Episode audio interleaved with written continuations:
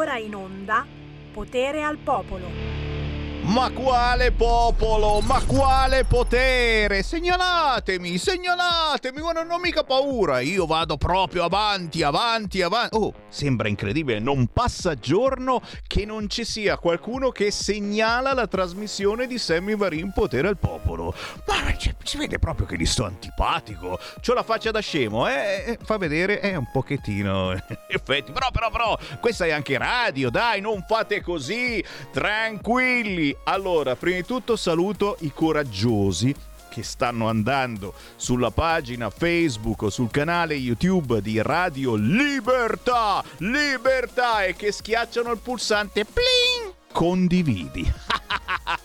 e questo fa incazzare niente male una certa rete ben pensante di M, eh? Grazie, grazie, grazie. Condividete la trasmissione di Sammy Varin. Chiaro che mi potete guardare senza problemi in tv sul canale 252 del televisore, mi potete ascoltare in tutta Italia sulla banda DAB della radio, della vostra autoradio, del vostro sintonizzatore radio. Ricordate che oltre alla M, oltre all'FM c'è anche la banda DAB e qui c'è Sammy Varin che parla e sparla. Signori, tra pochissimo si parte, è giovedì, si parla anche di sanità, di disabilità. Abbiamo un ospite che tra poco vi lancio, ma potete già immaginare di cosa si parla in questa mezz'ora. Perché? Perché ancora una volta va in onda la bellissima quanto struggente canzone di Enrico Ruggeri intitolata Dimentico. Non ricordo più chi sono e quando ho consumato la mia vita, mentre vedo gli occhi ed il sorriso di una faccia sconosciuta, eppure so di aver viaggiato a lungo su una strada che mi è stata tolta, con i quadri appesi al muro che vedo per la prima volta. C'è una donna che mi dice riposati papa, capisco che mi ama e non so come si chiama, io lo so che sono stato un essere pensante, un padre ed un amante, marito,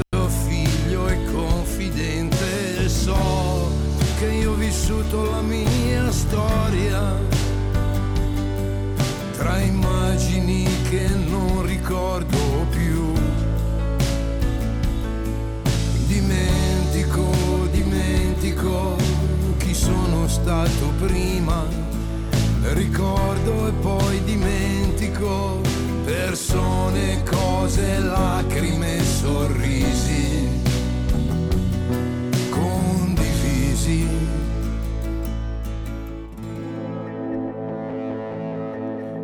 Capisco più chi sono, non conosco più la mia scrittura, non ho più un carattere, non mostro più la mia natura, c'è chi mi sorride e mi dice amore mio, capisco che mi ama e non so come si chiama, io lo so che per qualcuno sono stato anche importante, un padre ed un amante, marito, figlio e confidente. Qui c'è chi conosce la mia storia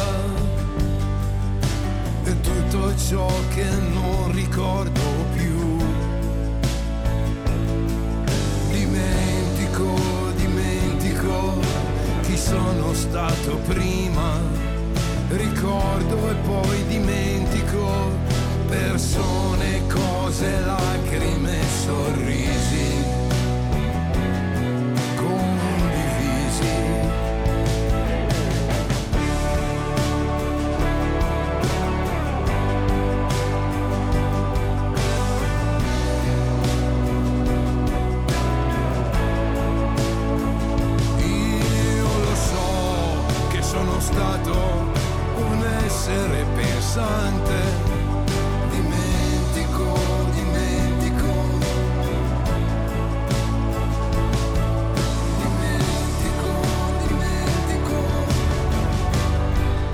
la trasmissione di oggi vogliamo cominciarla parlando dei nostri genitori, dei nostri nonni, eh, di chi questa Italia magari l'ha pure fondata, di chi ci ha davvero creduto a differenza, a differenza di quello che facciamo noi magari oggi. I nostri vecchi, i nostri vecchi che soffrono eh, di malattie come l'Alzheimer. Ed Enrico Ruggeri con questa dimentico ha voluto parlare proprio eh, di chi lentamente dimentica. Lo facciamo quest'oggi con un musicoterapeuta e anche operatore nelle RSA già conosciuto in una certa zona qui dell'Interland milanese, si chiama Claudio Scalzo. Ciao Claudio! Ciao Sammy, grazie dell'invito. È e... un piacere, un piacere se parliamo di cose che, che purtroppo eh, succedono, succederanno a gran parte di noi, eh, trovarsi in famiglia un malato di Alzheimer. Mi davi dei, dei, dati sconvolgenti, vuoi ripetermeli per favore? Roba da far paura subito, sappiatelo ascoltatori, so che adesso andiamo subito, dov'è il ferro? Tocchiamo il ferro, facciamo autoerotismo, eh, dici. E gli studi dicono che nel 2050 un over 80 su 3 sarà malato di Alzheimer, ahimè un over 80 su 3. Noi in questo studio 2050. siamo in tre, io, te e il regista Federico DJ Borsari, ambimbo, chi sta sotto non lo so. Te, te, facciamo tutte le cose, non scherziamo, però, però ragazzi, eh, cerchiamo anche di sdrammatizzare. Claudio Scalzo, che cosa fai, che cosa hai fatto, qual è il tuo progetto? Prima di tutto, di cosa ti occupi veramente? Io mi occupo di musicoterapia in una casa di riposo e ho ideato la TV dei ricordi per il malato di Alzheimer. La TV dei ricordi. Subito, subito inquadriamo il mio computer e sentiamo uno spezzone, guarda qua.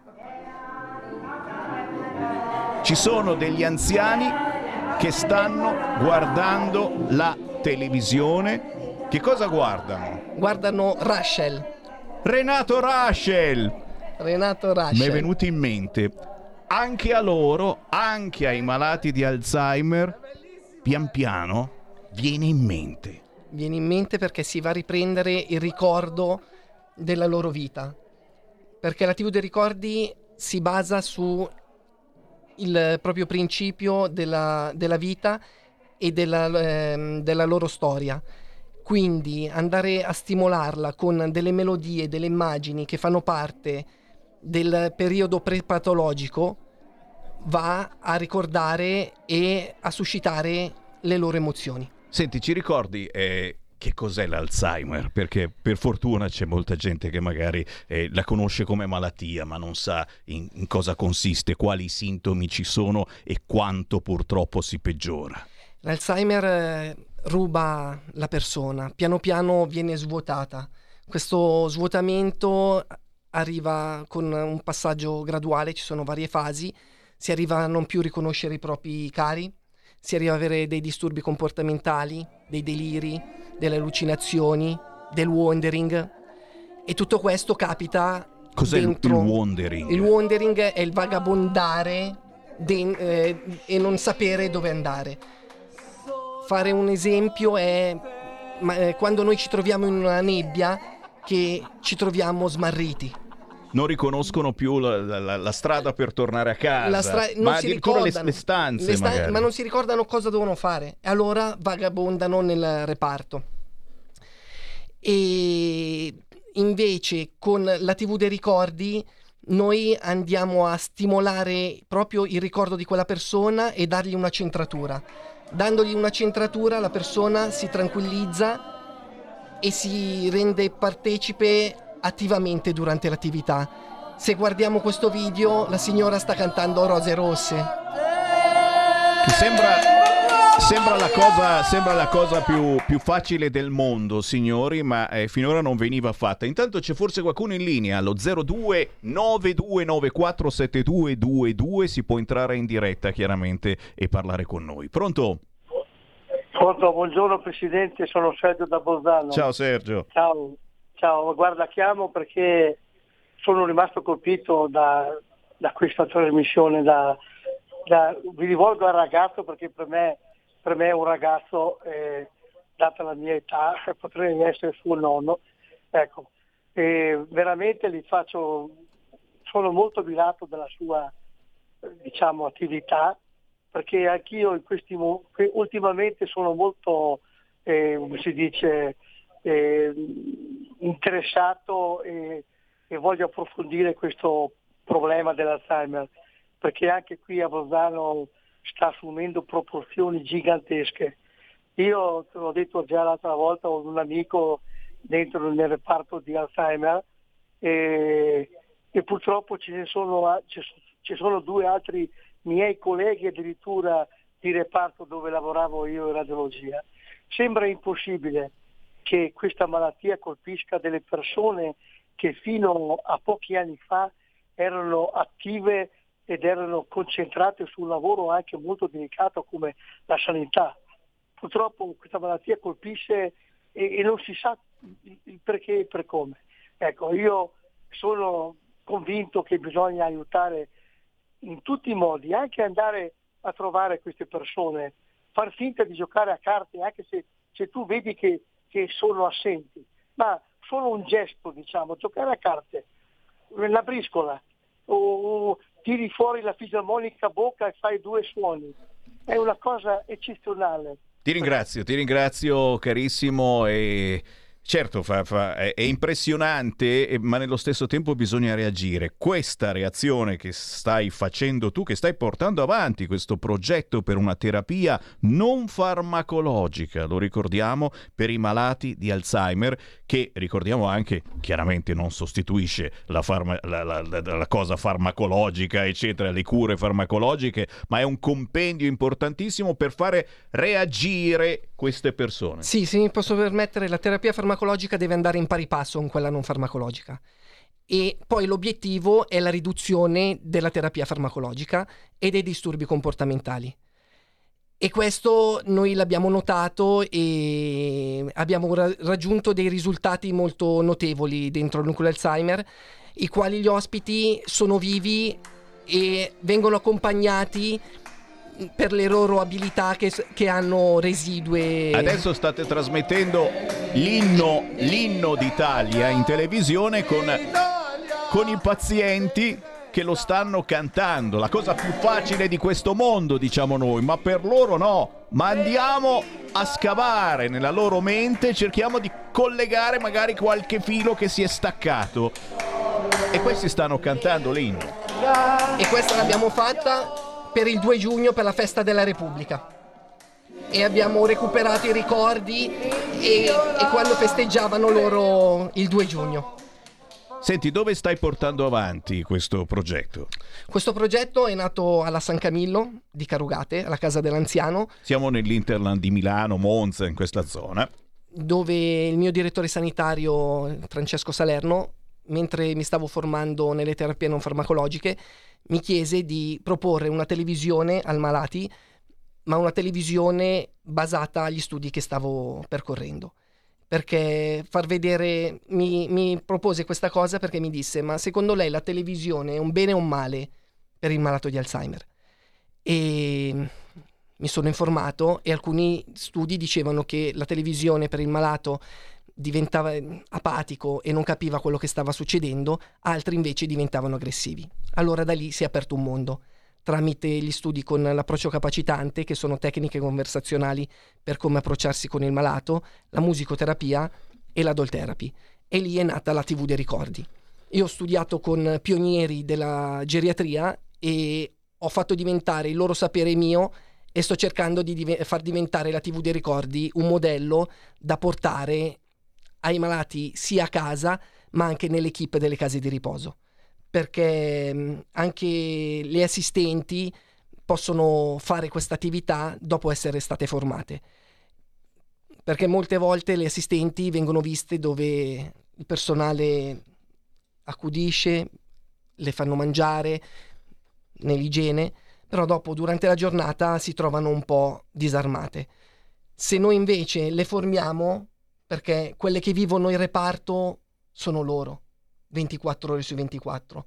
Stiamo Io parlando proprio de- degli assistenti, degli operatori nell'RSA che... Eh, potrebbero fare anche questo con un minimo di formazione e quindi dare una possibilità in più eh, di, di, di, di, riallacciare quei, quei, quei, collegamenti che purtroppo eh, si sono staccati e, e comunque un compendio per abbassare, come dicevamo, la terapia farmacologica. Perché? Eh, perché altrimenti ci sono soltanto pastiglie da prendere, diciamocelo chiaramente, eh, che, che è giusto, che ci mancherebbe, eccetera. Però, puntini, puntini.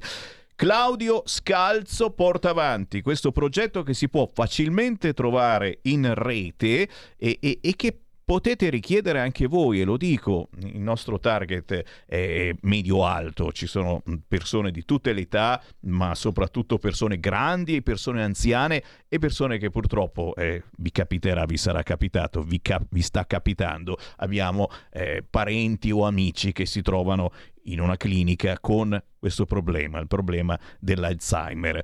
Questo è un progetto di cui bisogna iniziare a parlare eh, nelle RSA, eh, nelle residenze per anziani e magari, e magari fare questo, certo. questa prova. E il mese scorso sono stato pure in regione dall'assessore Corbetta a parlare di questo progetto e mi faranno sapere. E sono proprio contento perché è una cosa che ho cresciuto negli anni, ho creato una scheda, un protocollo, una scheda di osservazione e sono fiero dell'uomo che sono diventato grazie alla musica. La musica proprio mi ha salvato, mi ha salvato. e io vorrei portarla agli altri, agli altri per accompagnarli proprio nell'ultimo pezzo della loro vita. E dovreste vederlo se ci state guardando in radiovisione. Eh, lo, lo sguardo di Claudio è uno sguardo positivo, eh, ottimista, perché, eh, perché, si può fare davvero qualche cosa. Intanto ci stanno arrivando un fracco di WhatsApp al 346 642 7756. C'è Raul che chiede: l'Alzheimer è sempre esistita nella storia dell'uomo o è una patologia relativamente recente? E poi un altro che dice: aumentano i casi in rapporto all'aumento degli inquinanti diffusi con dolo nell'ambiente? Può, se, può centrare qualcosa. Diciamo che è una malattia multifattoriale e anche quello può centrare, certo. Sicuramente l'età media è aumentata e quindi anche quello è un altro fattore e lo stile di vita è un altro fattore. E da cosa ti accorgi che potrebbe essere Alzheimer? Non vogliamo farvi venire paura, cari amici di una certa età. Eh, capita a tutti quanti di dimenticarsi il nome, soprattutto quando ci sono le famiglie allargate, eh, diventa complicato ricordare tutti quanti i nomi di pare. Io faccio un casino della miseria, ve lo dico subito, potrebbe darsi un Alzheimer già da parecchi anni, Sammy Varin. Però alla fine i, i, primi sintomi, le prime avvisaglie che mh, magari bisogna tenere in considerazione e non preoccupandosi, mettendosi a piangere, però insomma. Quando magari non quando dimentichiamo le chiavi e non sappiamo dove le abbiamo messe, ma quando non sappiamo più cosa serve la chiave. Allora è un campanello d'allarme. Questo può essere un indice certo. di un decadimento o magari mettere le scarpe non eh, nella scarpiera ma in un altro posto, come un frigorifero.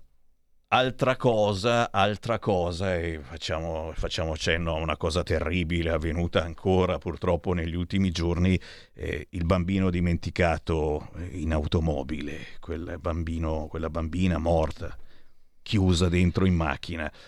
Non è Alzheimer perché una persona probabilmente giovane che ha fatto una roba del genere è qualcos'altro. Stress. È stress. E anche lì capite mh, mm, quanti sintomi, quanti bombardamenti quotidiani abbiamo eh, dai social network alla nostra vita stressante di tutti i giorni. Eh, non è semplice farvi fronte. Quello che possiamo dire noi naturalmente è mi raccomando, non sottovalutiamo mai, non arrivano per fortuna delle cose così gravi tutti i giorni dimenticare il bambino in automobile, però abbiamo visto che ci sono anche delle proposte, delle cose che abbiamo instaurato, il seggiolino che dà l'allarme tutto quanto. Non sottovalutiamo questi sintomi, ma soprattutto chi purtroppo si imbatte nell'Alzheimer. Avete sentito, c'è una terapia non farmacologica per i malati di Alzheimer, questo progetto che si chiama TV dei ricordi e che si trova anche facilmente e semplicemente eh, su Facebook. Basta scrivere TV, TV dei, ricordi. ricordi Alzheimer. E ci tengo anche a sottolineare che non, con- non va in contrapposizione con altre terapie non farmacologiche per esempio con la bambola terapia. Ci sono casi dove il malato accudisce la bambola intanto che è un bambino per loro e intanto guarda i video ed è molto importante, sempre con l'obiettivo di dargli una qualità di vita migliore. Capito ragazzi? Ragazzi per modo di dire, perché adesso sto parlando soprattutto con quelli più grandicelli, ma anche con i ragazzi eh, che devono cominciare a conoscere eh, queste cose che capitano a chi è più grandicello e vecchiettino soprattutto. Eh? cerchiamo di accompagnarli nel modo migliore, eh, questi anziani eh, con questa malattia eh, sperando naturalmente che si riesca a trovare eh, una soluzione di guarigione. Però in questo, caso, in questo caso, facendo la cosa più semplice e banale eh, del mondo, fargli rivedere i ricordi attraverso la televisione che magari poi possono diventare anche ricordi più personali, io non lo so se, se, questa cosa può influire ulteriormente facendogli vedere eh, degli sprazzi della loro vita anche delle fotografie delle loro fotografie di famiglia. Quindi la televisione non è più un mezzo non è più un fine ma è un mezzo. Nel senso viene utilizzata terapeuticamente in un RSA e soprattutto può essere utilizzata 24 a 360 gradi anche nei momenti magari dove non ci sono eh, operatori, magari si possono trasmettere delle immagini della natura e mettere un sottofondo musicale e questo può aiutare a placare il wandering.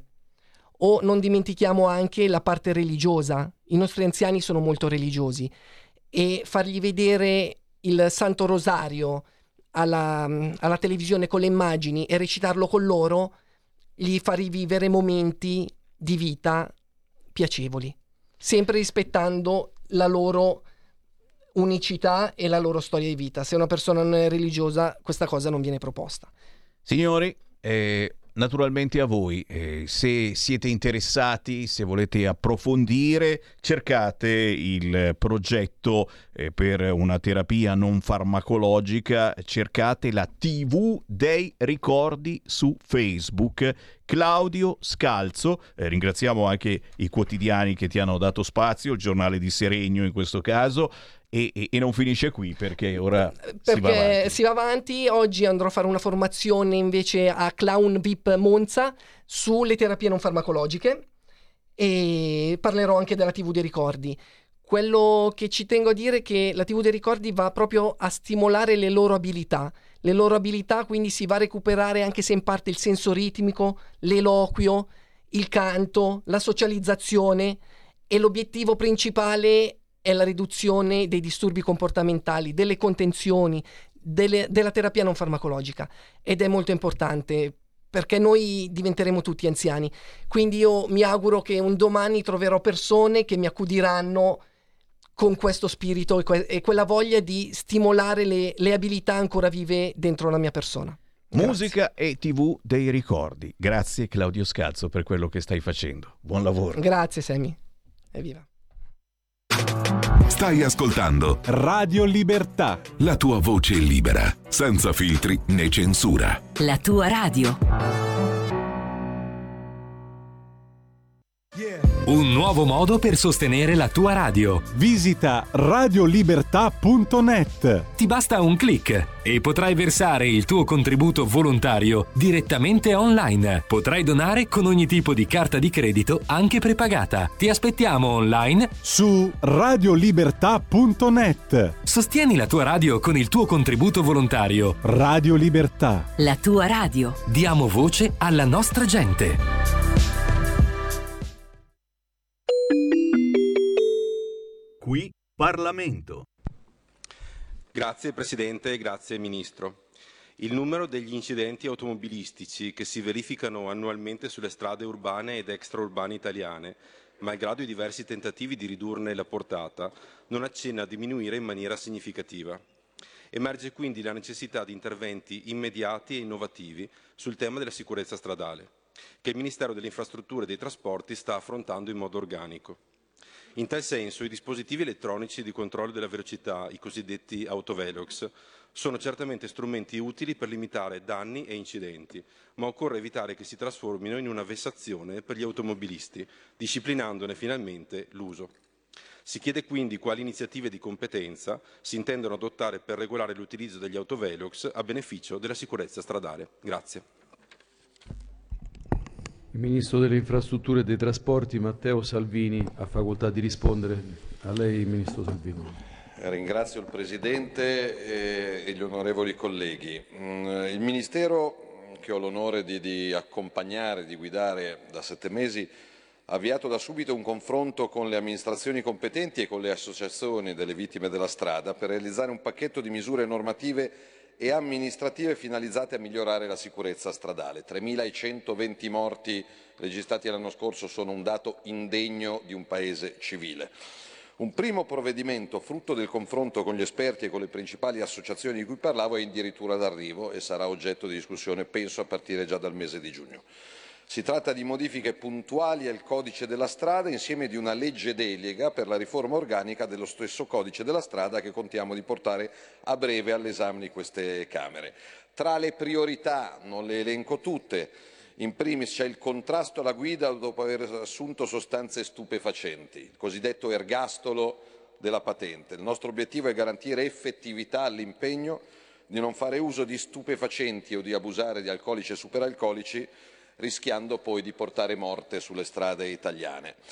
Eh, ovviamente ci sono altre soluzioni come l'alcol lock che inibisce l'avvio del, dell'autovettura in caso di stato di ebbrezza, così come abbiamo immaginato una serie di misure volte a sospendere la eh, patente di guida in relazione a sistematiche violazioni del codice della strada. Infine, il pacchetto interverrà anche sulla mobilità dolce, sulle due ruote, che non erano disciplinate ovviamente nel 92, prevedendo casco, assicurazione, targa e freccia obbligatoria per monopattini e biciclette. Proprio stanotte in provincia di Brescia è stato ucciso un ragazzo che andava in monopattino da un ragazzo che, che andava in moto. Sugli autovelox, oggetto anche dell'altra interrogazione, stiamo lavorando perché siano uniformati a livello nazionale e siano strumento di utilità nel salvare vite e non siano unicamente in alcune situazioni usati per fare cassa per rimpinguare le casse comunali. Un conto è tutelare la sicurezza stradale,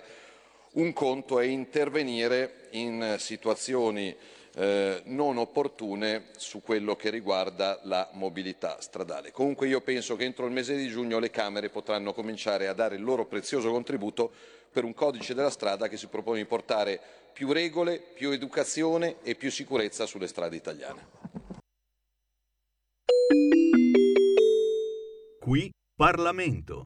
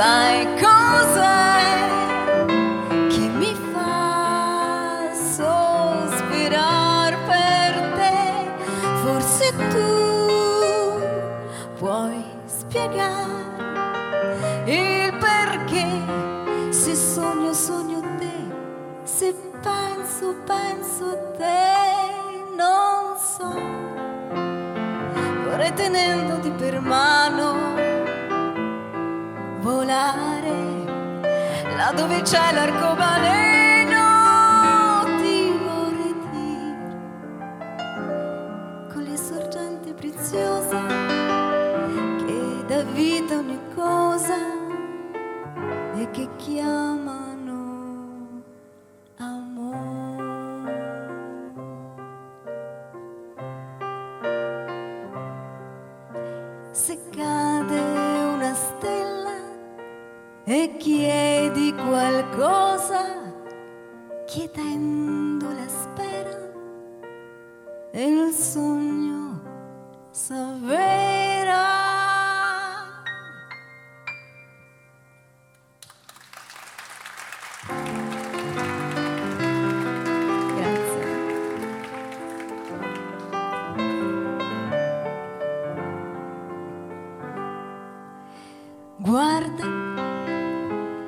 tornato il sereno, non poteva mancare perché se ci sei, la vita sorride.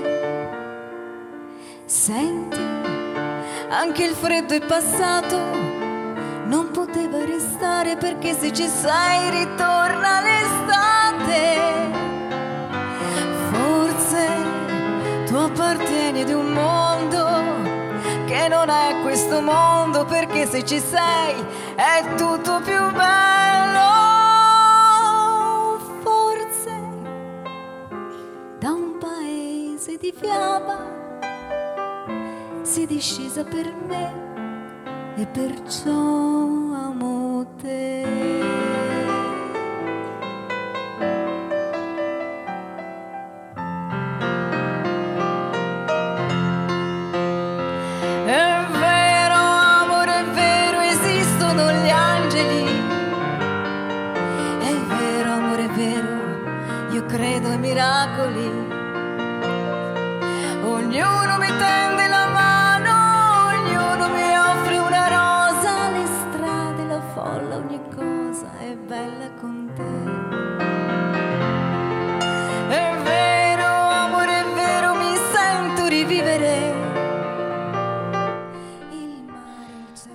musica curativa, eh? Ritorniamo sull'argomento di prima perché si torna indietro, ci sono tanti ricordi in eh, queste canzoni. In questo caso i ricordi sono proposti da Stefania D'Ambrosio che ha fatto un mix eh, delle canzoni più belle di Umberto Bindi, storico cantautore avrebbe compiuto 91 anni quest'anno e Umberto Bindi è ricordato da Stefania D'Ambrosio che, che è bravissima a fare dei mix di ricordi da cercare assolutamente su YouTube. In questo caso i pezzi Non so se ci sei e È vero di Umberto Bindi.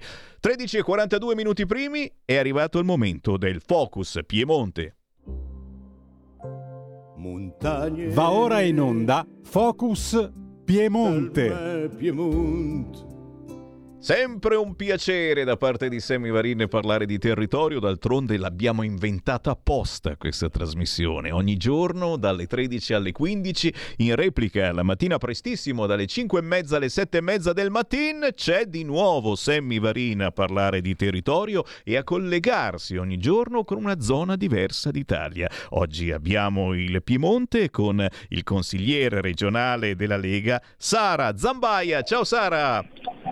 Ciao Sammy, buongiorno a tutti. Grazie, grazie per essere con noi in Regione Piemonte, ma anche consigliere comunale al comune di Pianezza in provincia di Torino e io direi di partire da qua perché abbiamo festeggiato tante tante vittorie in queste elezioni amministrative, non sempre si vince. E, e, in questo caso non ce l'abbiamo fatta vincere ma da quello che leggo abbiamo formato una buona e tosta rappresentanza della Lega in consiglio comunale sia a Pianezza che ad Orbassano. È vero Sara?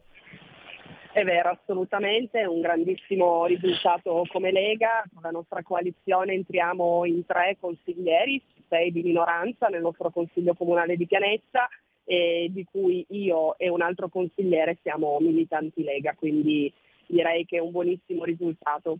Beh ragazzi, eh, l'opposizione fa un lavoro importantissimo e lo vediamo, lo vediamo proprio in questa trasmissione quando parliamo ad esempio di Emilia Romagna e cavolo, se non ci fosse la Lega, il centrodestra a far venire fuori determinate situazioni, poi vabbè l'opposizione fa il suo lavoro anche eh, rallentando i lavori, facendo tantissime altre cose che vediamo anche a livello nazionale, ma eh, quando c'è una maggioranza coesa che fa squadra e quindi quindi Lega, Fratelli d'Italia, Forza Italia e chi ci sta, beh, i risultati arrivano. Soprattutto risultati per il nostro territorio. E qui c'è la buona notizia, una Lega sempre attenta al territorio e, e, partiamo da un importante ordine del giorno, tuo ordine del giorno che è stato approvato dalla maggioranza. Eh, di che cosa si tratta?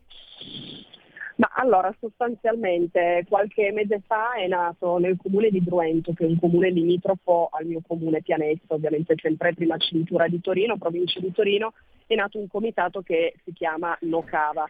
Perché? Perché nel 2016 la giunta regionale dell'epoca, che peraltro all'epoca il presidente era Sergio Chiamparino, quindi Partito Democratico, eh, lo dico solo non per polemica ma solo per fare cronistoria per chi ci ascolta, aveva varato una legge su tutto ciò che concerneva le attività estrattive e eh, andava a dire una cosa molto semplice, e cioè che tutte le attività estrattive del Piemonte dovessero essere inserite all'interno di un piano regionale specifico che è il TRAE, che è il piano regionale attività estrattive.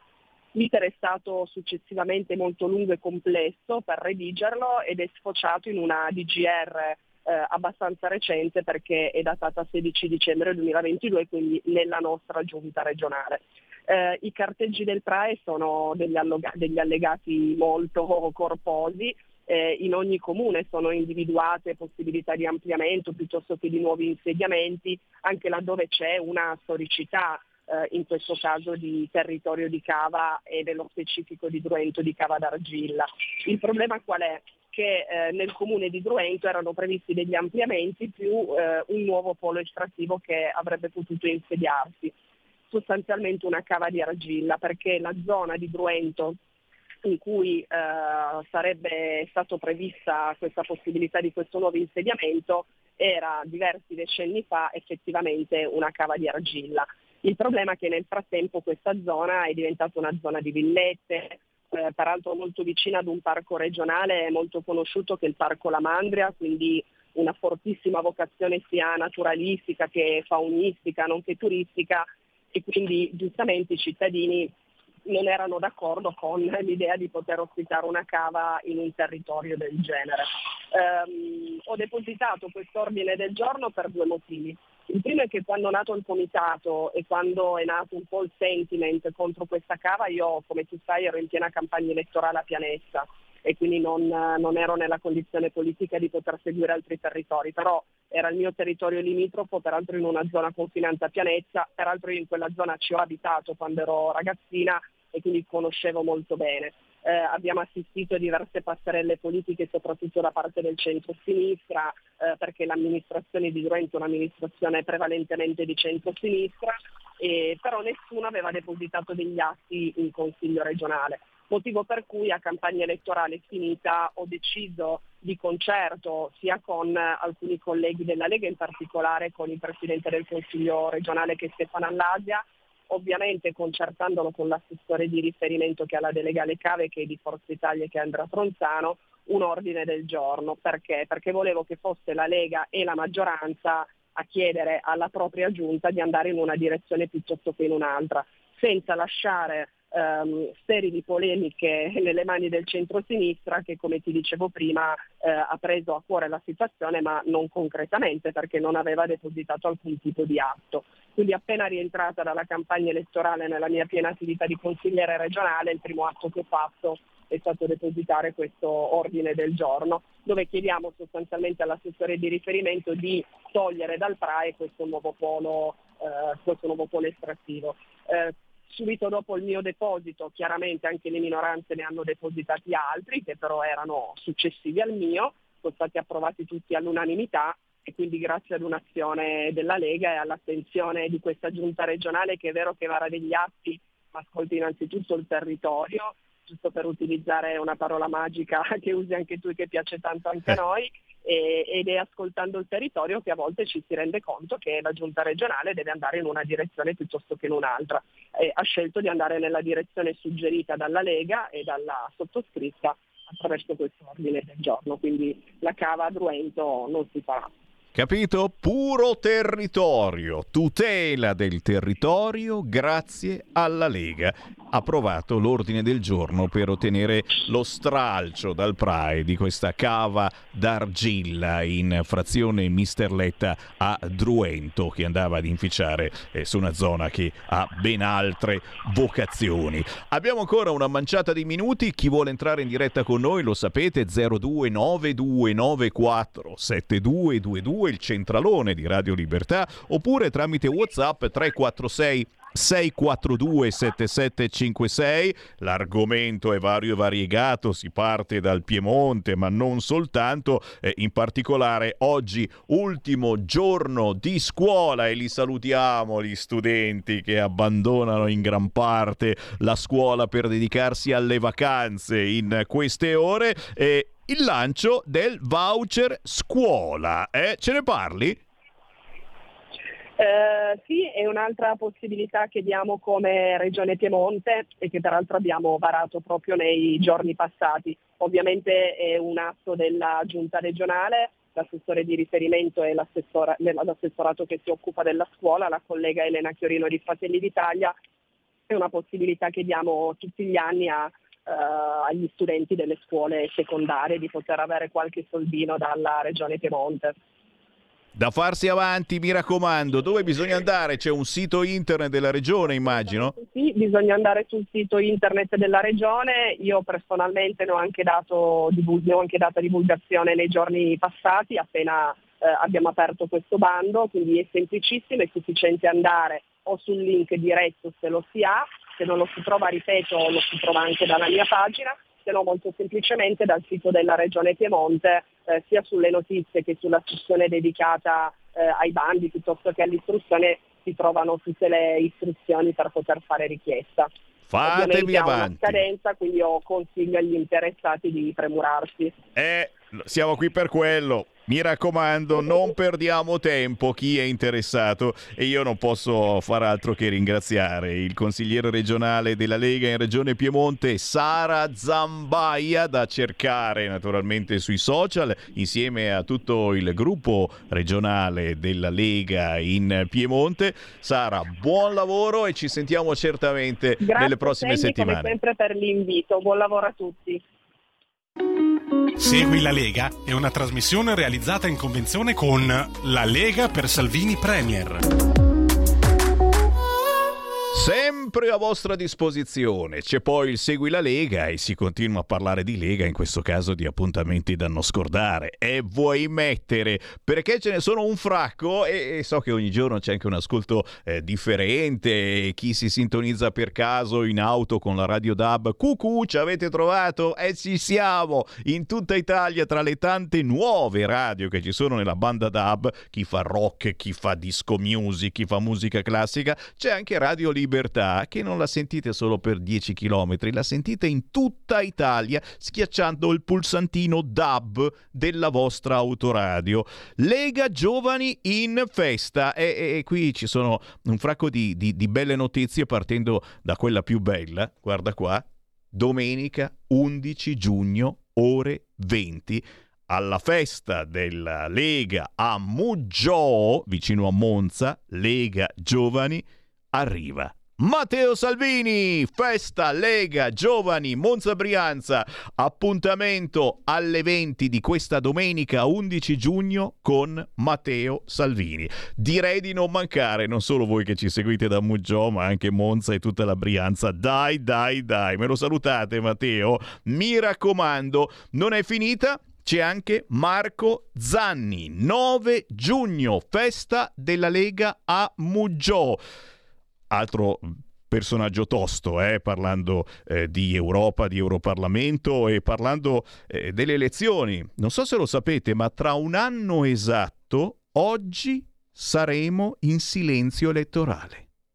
Tra un anno si vota per le elezioni europee cacchiolina e io già ve lo sto dicendo da un po' di mesi eh, che rompi balle Sammy e eh, vabbè d'altronde io ci credo e eh, ci credo e ve lo ricordo eh. non si sa mai uno si dimentica tra un anno si vota per le elezioni europee chi ha orecchie per intendere, intenda. Tra gli appuntamenti da non scordare, e eh, vabbè, qualcuno mi ricorda la frase di La Russa. Ok, ok, guarda che io sono d'accordo, eh ci è piaciuta. È pi- la russa non è della Lega, però ha detto una frase che a me personalmente è piaciuta. Se tuo figlio manca di rispetto a una donna, devi tirargli un ceffone. Ok? E la russa ha dichiarato: Se fossi al governo, il femminicidio sarebbe uno dei temi che affronterei con la maggiore energia possibile. Mi viene voglia di indire una manifestazione di soli uomini, perché i femminicidi sono una questione di uomini. Noi uomini abbiamo bisogno di prendere coscienza. Parole, parole interessanti, eh? Mentre dall'altra parte, anche questa è una cosa che ci è piaciuta, Ellis Line ha lanciato la Boldrini capolista alle elezioni europee. Tra un anno di questi tempi il PD va nel panico e posso immaginare, perché questa è la novità della Slime Fuori De Luca Junior da vicepresidente Dem alla Camera e poi candida l'ex numero uno di Montecitorio alle europee, la Boldrini capolista. Dun, dun, dun, ancora, ancora, ancora segnalazioni. È giusto, è giusto, è giusto, ci sono un fracco di altre eh, feste targate Lega e, e adesso le, le, vado, le, vado, a ripigliare perché sono, eh, sono, sono, si sono perse, si sono perse nel frattempo. Nel, ah, eccola qua, questa, questa, bisogna ricordarla da subito. Eh. Lo spiedo padano di domenica 3 settembre, l'avete prenotato già? È un po' prestino, dici tu, però io ci sarò domenica 3 settembre a mezzogiorno presso il Foro Boario di Rovato in provincia di Brescia in zona mercato. Spiedo Padano a mezzogiorno, una piccola pontina perché poi la Pontida, quella grande, arriverà il 16 e 17 settembre. Tutti a Pontida. Il 16 la riunione dei giovani della Lega e il 17 il grande, gigantesco raduno della Lega dove arrivano da tutta Italia. Chi ha orecchie per intendere, intenda. 9 giugno, festa, o meglio, Lega Fest a Rivanazzano Terme provincia di Pavia, Parco Brugnatelli. La stiamo pompando in questi giorni perché a Pavia non ne fanno tante di feste come a Bergamo e quando ce n'è una, ragazzi, bisogna fare il pienone. Questo venerdì Ok? E eh, certo, non è facile star dietro, eh, devo lavorare, que- sì, sì, ok, devi lavorare, però a un certo punto esci dal lavoro, telefoni alla moglie e dici "Moglie, Arrivo a casa un po' più tardi, passo alla festa della Lega. Domani, 9 giugno, Lega Fest a Rivanazzano Terme, in provincia di Pavia, presso il parco Brugnatelli. Dalle ore 19, cucina e ballo, ma soprattutto tanti esponenti della Lega. Ancora segnalazioni, certamente in questo caso eh, un po' più avanti, ma già da segnare, abbiamo parlato di Piemonte a Fubine Monferrato, siamo in provincia di Alessandria. Venerdì 16 giugno si apre la festa della Lega. Venerdì 16 sabato 17, domenica 18 giugno. Chiaramente si mangiano cose buonissime come agnolotti alla piemontese, fritto misto alla piemontese eh, lo so, lo so, c'è anche i peperoni in salsa, i peperoni in salsa che fanno malissimo, però è una delle morti che neanche tanto dolce, eh, perché si soffre tanto, però, però, però ci vuole, è una morte che te la sei cercata, Sammy Varin.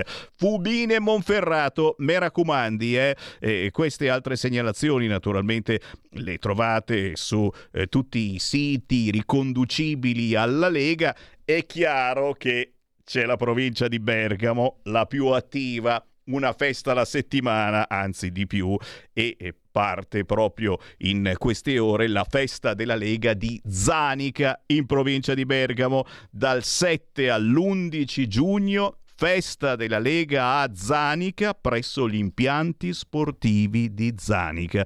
Insomma, non avete che l'imbarazzo della scelta, eh? se ci ascoltate dalla zona di Monza avete sentito la festa della Lega a Mugiò, nella zona di Bergamo festa della Lega a Zanica, ad Alessandria arriva tra poco e c'è la festa della Lega in provincia di Pavia, cosa volete di più? Eh? Tutte le altre informazioni cercando il sito legaonline.it dove trovate anche gli interventi dei politici della Lega su tutti i social e su tutti i canali. Ci fermiamo, ma solo per qualche istante perché tra poco arriva il Focus Marche. Segui la Lega è una trasmissione realizzata in convenzione con La Lega per Salvini Premier. La tua radio è ascoltabile anche con la televisione in digitale. Sul telecomando della televisione digitale o del tuo ricevitore digitale puoi scegliere se vedere la TV o ascoltare la radio. Risintonizza i canali radio e troverai anche Radio Libertà, canale 252.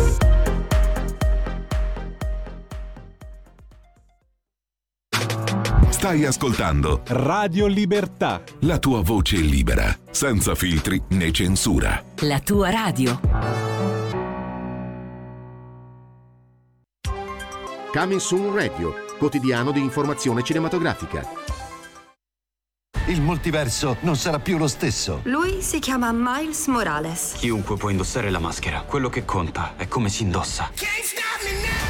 Essere Spider-Man è un sacrificio. Devi scegliere tra salvare una persona o salvare un intero mondo. Spider-Man e Cross the Spider-Verse. Dal primo giugno al cinema. Dai produttori di Lo chiamavano Gigrobo e Freaks Out. Siamo siete forti. Come uno squalo. Perché non cresce troppo in fretta. Virginia Raffaele, Claudio Santamaria, Edoardo Pesce. Uno squalo mi fa più paura. Ha finito di essere uno squalo. Denti da squalo, dall'8 giugno al cinema. Dal regista di Creed 2. L'oscurità ci ha trovati di nuovo. A giugno. Non avete mai affrontato niente di simile. Quando l'oscurità arriva. Tutto quello a cui tenete verrà divorato. Gli eroi si risvegliano. Lascia che vengano. Transformers, il risveglio. Dal 7 giugno al cinema. Qui Parlamento. Ha facoltà di replicare il deputato Pretto. Prego, lei la parola. Grazie Presidente. Signor Ministro, noi siamo pienamente soddisfatti di questa sua risposta. La sicurezza stradale è una questione di primaria importanza per il nostro Paese e le sue parole confermano che il Governo è impegnato a garantirla a tutti i cittadini che utilizzano le nostre strade, anche con una seria riforma del codice della strada che semplifichi e chiarisca le norme ed aumenti le pene per chi commette delle violazioni. Oltretutto prevedendo campagne di sensibilizzazione sul tema. Quindi prevenzione e educazione da un lato, sanzioni dall'altro. Quanto alla regolamentazione degli autovelox, il tema è particolarmente sentito da cittadini e istituzioni. Gli autovelox sono strumenti utili per la prevenzione degli incidenti stradali, ma è altrettanto importante che siano utilizzati in modo corretto e trasparente, evitando eventuali abusi e garantendo che gli automobilisti siano trattati in modo equo e giusto, senza vessazioni e distorsioni. Desidero dunque ringraziarla, Ministro, per le risposte fornite e per l'impegno che sta dimostrando quotidianamente su queste tematiche di primaria importanza per il nostro Paese. Sono certo che le misure adottate dal Governo saranno efficaci nel prevenire gli incidenti stradali e nel garantire la massima sicurezza per tutti i nostri cittadini. Grazie.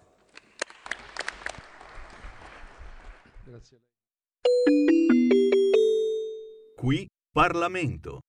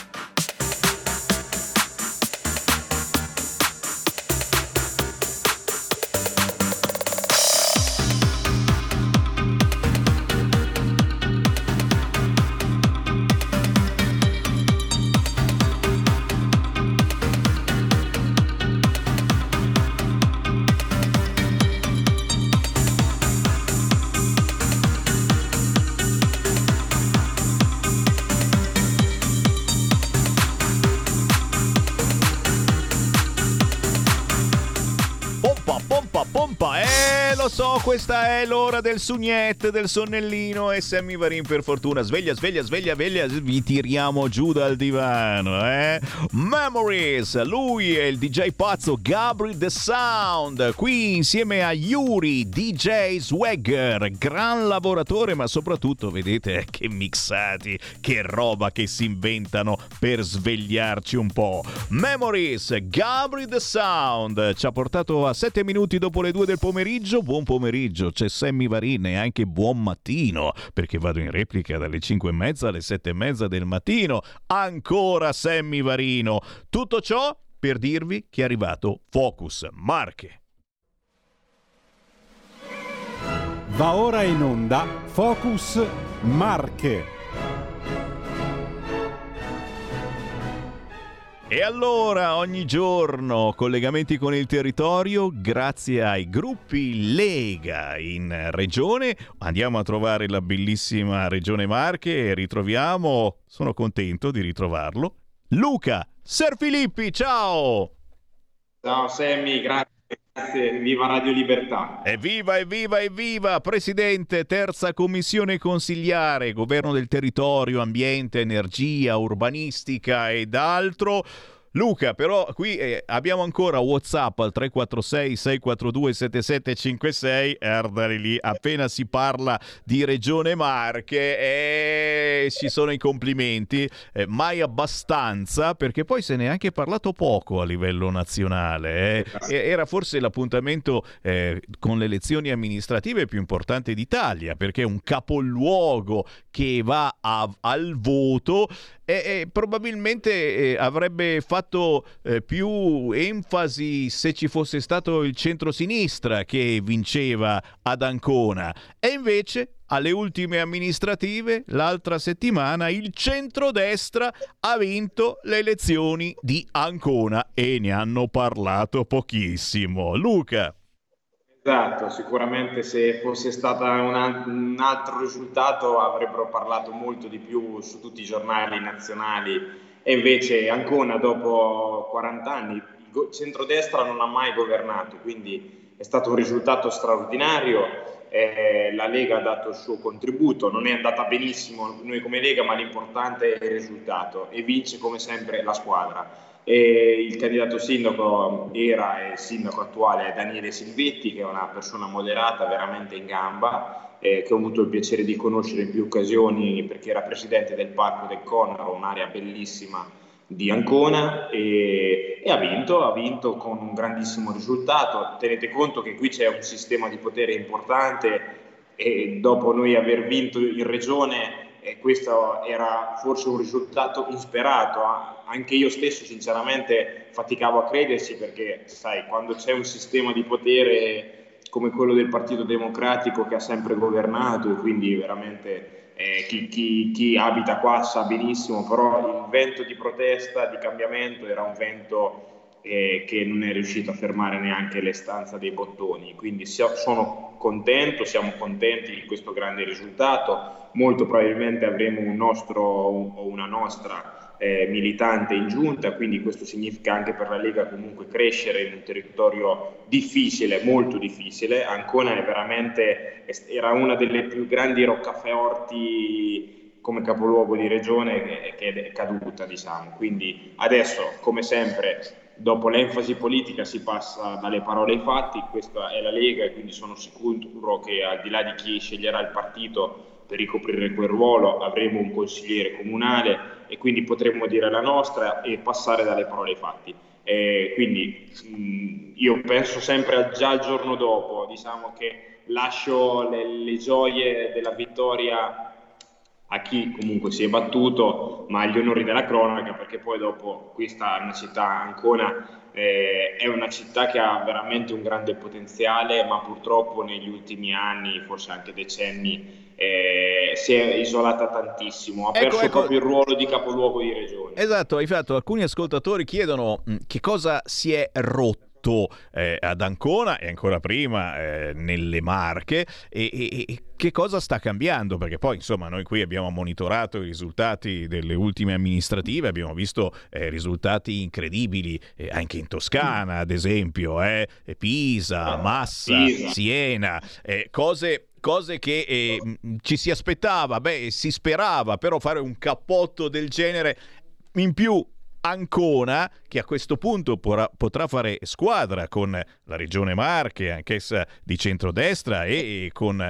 Roma, dove governa il centrodestra, eh, che cosa si sta rompendo? L'effetto slime da una parte, che, che, poi è arrivata alla fine da un centinaio di giorni, insomma, e non è che poteva eh, deludere così tanto, o forse sì, ma soprattutto il coraggio anche eh, dei cittadini. Io mi ricordo come fosse ieri quando c'erano le elezioni, le elezioni in Umbria un po' di anni fa che mi chiamava, eh, mi chiamava la gente dicendo ma se voto centrodestra non è che perderò il lavoro, eh, che cosa eh, potrà cambiare? Eh, questa paura mm, è passata, hanno capito insomma eh, che, che, bisognava sì. avere coraggio, ma che cosa si è rotto, che cosa si è spezzato, che cosa la gente non sopportava più in quel di Ancona e poi naturalmente anche eh, nelle Marche, perché questa rivoluzione è recentemente arrivata in tutta la regione. Guarda, da un, da un, lato c'è un risultato locale dove è chiaro che un sistema radicato è, è fallito, quindi la gente...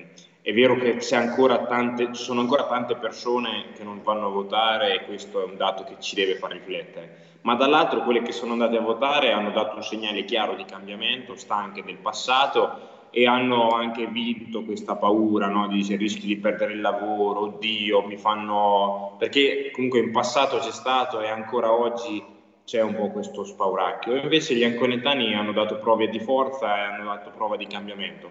Quindi da un lato c'è il risultato locale, dall'altro è anche una conferma però del buon governo regionale e nazionale, perché non dimentichiamoci che noi qua in regione da tre anni che ci siamo, con grandi difficoltà, viste la situazione che abbiamo ereditato, stiamo provando a cambiare tutto dall'A alla Z, dal piano sociosanitario che è stato approvato in giunta, poi magari ne parleremo, che è la vera riforma della sanità delle Marche, ha prossimamente anche una legge urbanistica che è da vent'anni che i marchigiani si attendono. Quindi noi stiamo passando dalle parole ai fatti nella nostra regione e io credo che il voto di Ancona comunque eh, significa anche che chi sta governando in regione, no, dopo 40 anni di centrosinistra, tutti, ah, vedrete, la regione andrà al collasso, eh, e invece stiamo dimostrando passo dopo passo con le difficoltà che viviamo che invece il centrodestra è un centrodestra di buon governo. Lo stiamo dimostrando a livello nazionale. L'intervista del segretario della CISL in cui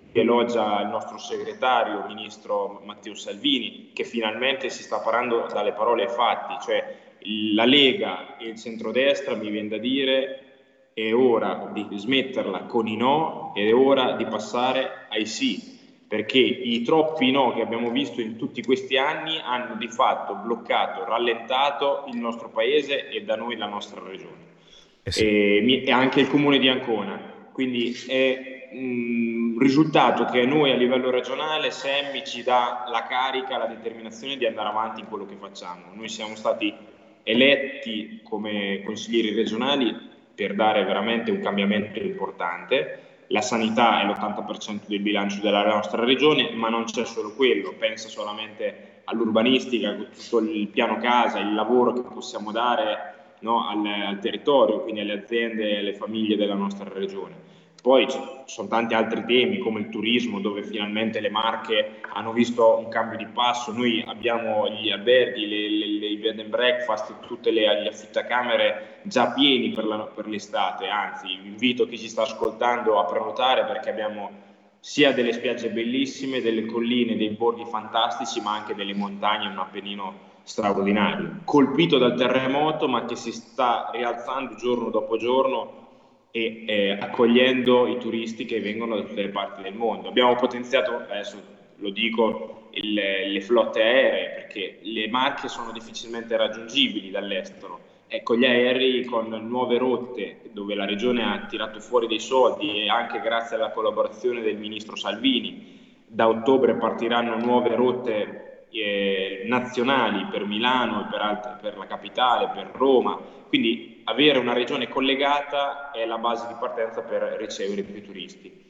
E poi dai, c'è tanto da fare, la promozione, noi ci, ci, ci, abbiamo un territorio straordinario, quindi eh, vi aspettiamo nelle Marche. Eh beh, eh beh, lo sapete che lo spottone lo facciamo sempre per ogni regione. In questo caso l'invito del Semivarin è, è proprio di fare un giro, non soltanto un weekend, ma un bel po' di giorni tra Romagna e Marche, in modo di dare una mano soprattutto ai territori che hanno avuto questa alluvione. A proposito, mi chiede Flavio, è il commissario. Sappiamo che la Meloni eh, l'altro giorno ha parlato con eh, i sindaci, con i responsabili delle zone alluvionate, si parla di Toscana, di Romagna, ma anche eh, delle Marche. Eh, il commissario ancora non c'è e, e, c'è, sempre, e c'è sempre questo niet della Lega verso Bonaccini. Lo, lo chiedo se, se anche eh, nella tua regione eh, c'è questo pensiero verso Bonaccini, a cui vogliamo bene, perché è forse l'unico del PD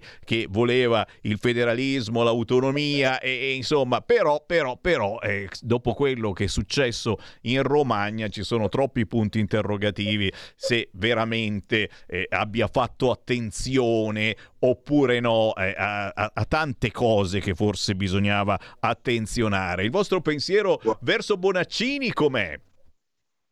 Guarda Sammy, noi abbiamo avuto l'alluvione il 15 settembre dell'anno scorso e il commissario è stato nominato a proprio il nostro presidente. Quindi sicuramente avere un presidente con le radici locali che possa anche dare un responso immediato è importante poi è chiaro che Bonaccini ha le proprie responsabilità, però a me personalmente quando succedono queste cose non piace soffiare sul, sul vento della protesta, perché poi bisogna dare le risposte vere e quelle, e quelle che i cittadini si attendono. Ieri l'ho condiviso anche sul mio profilo social perché il nostro presidente ha detto serve semplificazione, cioè quando accadono questi eventi straordinari che forse non sono più così tanto straordinari, mi viene da dire, eh, è importante che dopo la macchina emergenziale dei soccorsi, che comunque funziona bene, abbiamo visto lo straordinario lavoro della protezione civile, eh, sia regionale che nazionale, anche noi come Marche, nonostante siamo stati colpiti nel nord delle Marche, in particolar modo la provincia di Pesaro, Urbino, dove io risiedo, eh, però siamo andati ad aiutare con i nostri volontari gli amici della Romagna perché abbiamo visto i danni purtroppo che sono stati fatti. E, ehm, quindi oh, dopo la macchina dei soccorsi è importante la ricostruzione e sulla ricostruzione il sistema Italia ha dimostrato che è troppo lento, troppo farraginoso e quindi io mi auguro che visto che adesso al governo ci siamo noi e purtroppo queste emergenze accadono sempre più spesso, mi auguro che questo governo riesca a mettere in piedi un sistema di norme che eh, dia la possibilità a chi si prende questa responsabilità, perché fare il commissario dopo un'alluvione, chiunque ci metterà il governo non sarà sicuramente facile. Noi lo vediamo qua nelle Marche, dove per la prima volta il governo ha stanziato 400 milioni, ma ancora le famiglie e le aziende non, hanno visto pochissimo di questi 400 milioni, ma perché sono, c'è una burocrazia che ti affossa. Quindi io mi auguro che il governo tratti la, l'emergenza della, dell'alluvione della Romagna per far sì che ci sia veramente un cambio di passo sugli aiuti che devono essere diretti.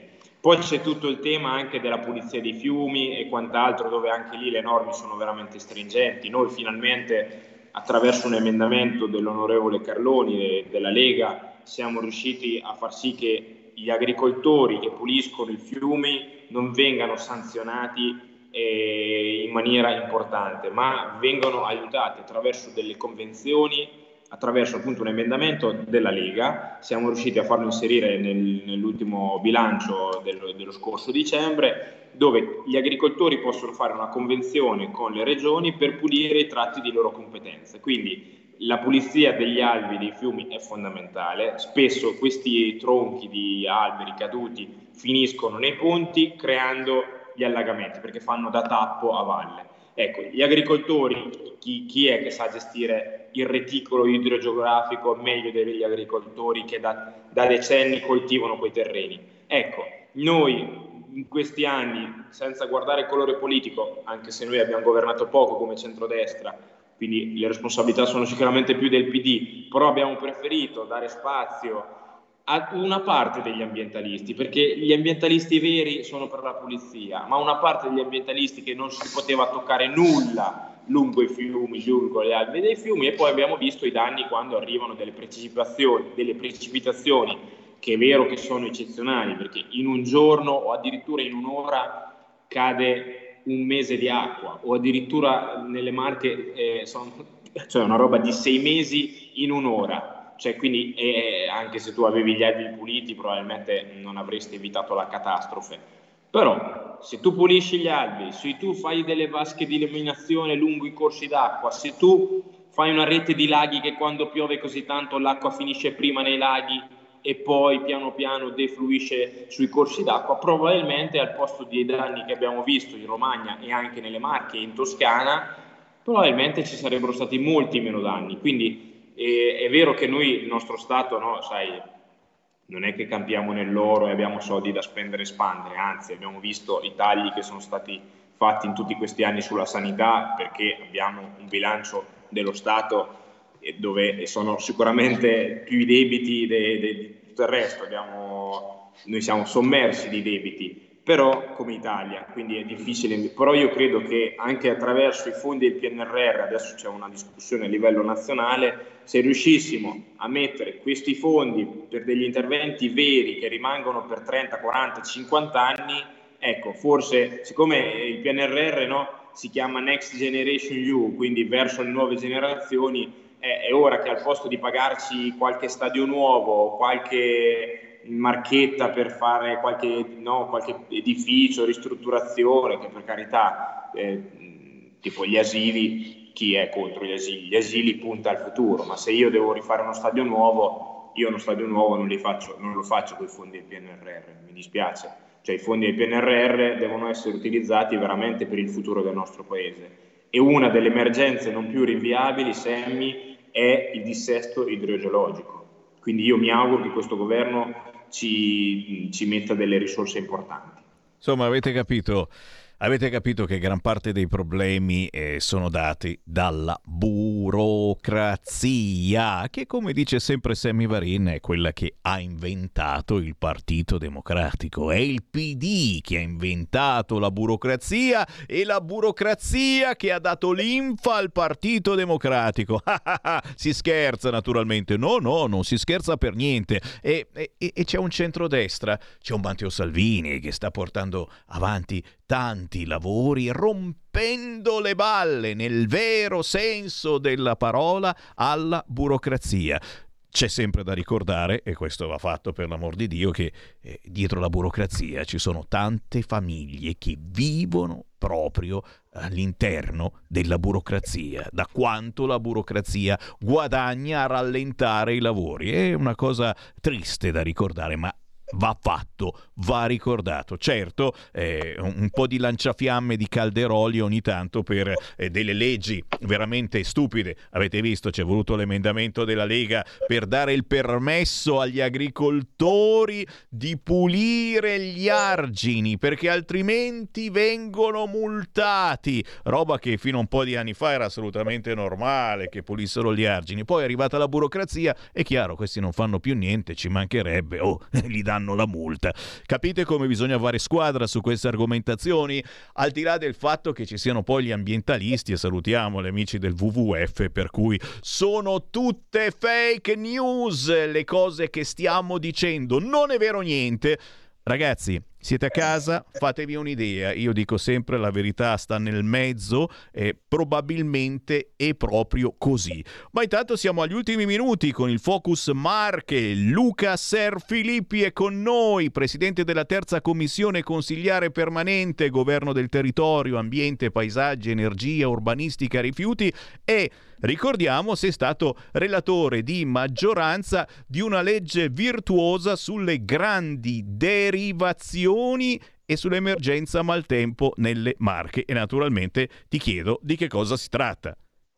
Sì, velocemente Semmi, per il tempo che, grazie per il tempo che ci dedicate, abbiamo approvato in Regione Marche questa legge sulle grandi derivazioni, anche un po' sul modello Veneto dove la Lega sicuramente governa e governa bene e abbiamo incamerato, incamereremo dal prossimo anno 4 milioni di euro di canoni in più rispetto agli attuali che destineremo ai territori dove ci sono queste grandi derivazioni, per capirci le dighe, ecco adesso in gergo per farlo capire a chi ci ascolta. Questo quindi consentirà alla nostra regione di fare delle politiche locali per far sì che questi canoni vengano redistribuiti sui territori che ospitano le dighe attraverso eh, sia sentieri, sia cammini, sia ciclabili, sia anche un riassetto del territorio perché intorno a queste grandi derivazioni poi diventa anche un attrattore turistico perché ci sono dei paesaggi, dei territori stupendi. Quindi è un risultato importante in vista anche delle gare che ci saranno nel 2029 perché incameriamo più soldi, visto anche il prezzo dell'energia elettrica che, che, è salito e credo che sia giusto che le regioni guadagnino un po' di più, ma al posto di tenersele per sé le reinvestiamo sul territorio per il 50% e il restante ci facciamo delle politiche energetiche per aiutare le famiglie in difficoltà eh, sono già usciti tanti bandi del nostro assessore all'energia Antonini, ne usciranno tanti altri sia per le famiglie sia per le imprese che vogliono investire nell'energia. Senza, sempre rimanendo in ambito di rifiuti, però una partita importante è quello delle discariche. Tu sai bene che noi come Lega siamo a favore dei termovalorizzatori e spero che presto potremo iniziare a parlare seriamente anche qui nelle Marche per ospitarne almeno uno, eh, non di gigantesche dimensioni, ma tarato sulle esigenze della nostra regione, perché mentre il PD, anche se sconfessa sui giornali, è una cosa abbastanza locale, Semmi, però è stata una cosa veramente vergognosa che il PD ha gestito. Prima ha chiesto a una ditta, del, del, del, diciamo sempre in area PD, di realizzare una discarica a Riceci nel comune di Petriano poi tutti i sindaci del PD hanno detto no, ma non la vogliamo, non la vogliamo, hanno fatto i comitati contro questa discarica. E allora noi gli abbiamo detto, ma scusate, cioè, l'avete proposta voi tramite i vostri rappresentanti che sono tutti iscritti al PD, o mandate a casa questi rappresentanti del PD che hanno approvato questa richiesta di, di discarica, o altrimenti eh, ritirate il progetto di discarica. Quindi ecco, questa è la visione che il PDA, dove tra l'altro anche i, i, suoi rappresentanti prima gli fa fare questi passi, poi gli sconfessa sui giornali. Però è, è un tema importante. Ecco, io mi auguro che presto come Regione Marche, io sono presidente in commissione, proprio oggi abbiamo avuto un incontro eh, sui rifiuti, che ci sia un nuovo piano regionale dei rifiuti, anche un po' sul modello del nord, dove c'è un, un'ATA quindi un'autorità d'ambito eh, unica regionale per programmare gli impianti della Regione Marche e poi attraverso i soggetti gestori, ci sono tante aziende brave anche nella nostra regione, si riesca a fare rete, fare sistema e ridurre il più possibile le discariche, perché sicuramente non possono essere il futuro, saremo indietro di 50 anni se non 100 anni, una volta no, di sotterraneo di rifiuti, io mi auguro che oggi con le nuove tecnologie dove tu addirittura oltre a smaltire il rifiuto lo riesci anche a produrre energia e ridistribuirla ai cittadini e al territorio inquinando molto meno, io non so cosa vogliamo aspettare, uh, cosa, cosa, stiamo aspettando. Ecco. Quindi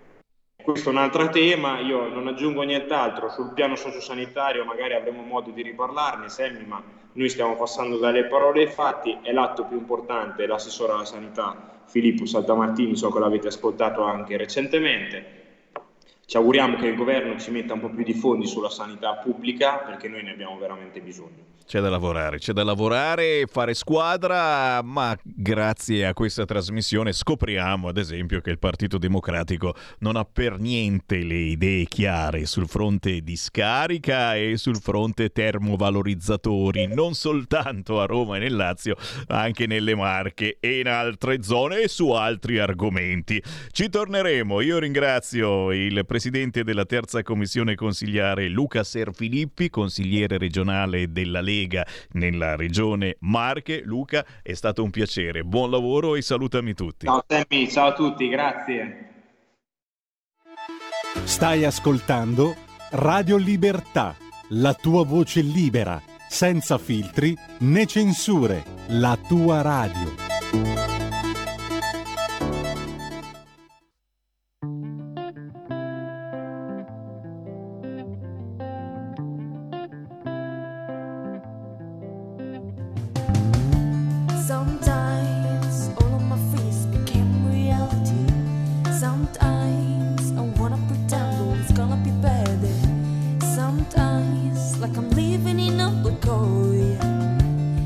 sometimes feel it down in my bone. They say.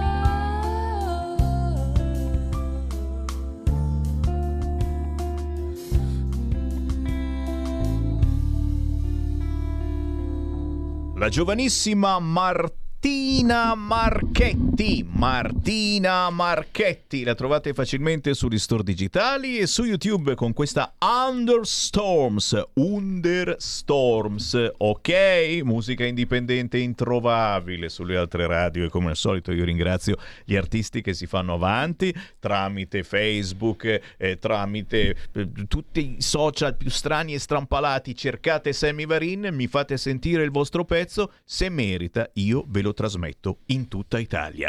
A proposito di trasmissioni, attenzione perché oggi è giovedì e alle 17 va in onda la seconda puntata della lettura dei Promessi Sposi. Certo, grazie al nostro direttore Giulio Cainarca, roba buona da ascoltare. Questo pomeriggio, ore 17, in replica questa sera alle ore 21, I Promessi Sposi di Alessandro Manzoni, letti da Giulio Cainarca.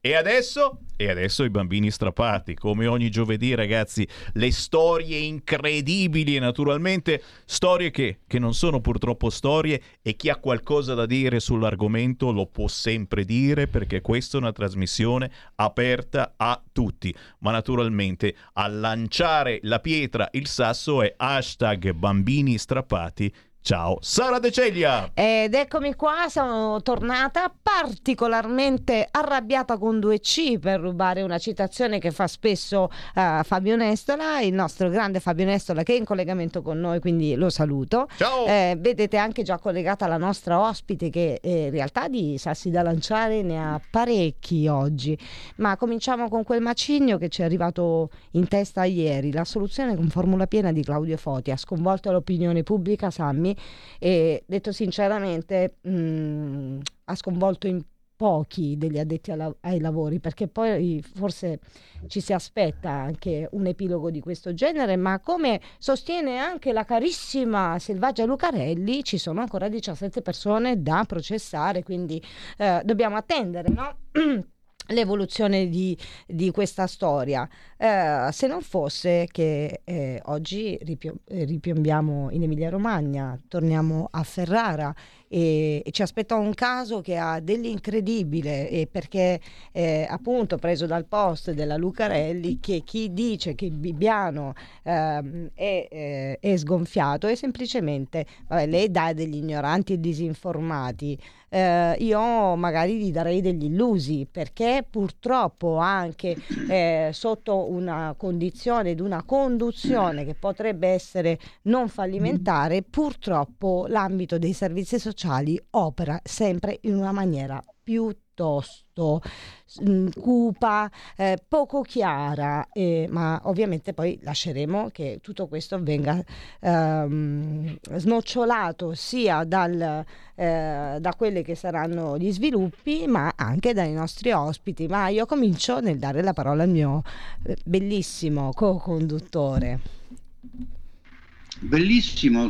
Sì, sei insomma, bellissimo. magari sono, sono opera- eh, opinioni contrastanti, Sì. insomma, ma al di, là, al di là di questo, veramente un, un- giusto un appunto su Bibbiano perché poi lasciamo spazio al caso concreto. Ma eh, quella- la, la cosa curiosa è che oggi ci sono, grida, oggi già da ieri, grida di giubilo per dire è crollato il teorema Bibbiano, cosa falsa Magari. come una banconota da 25 euro.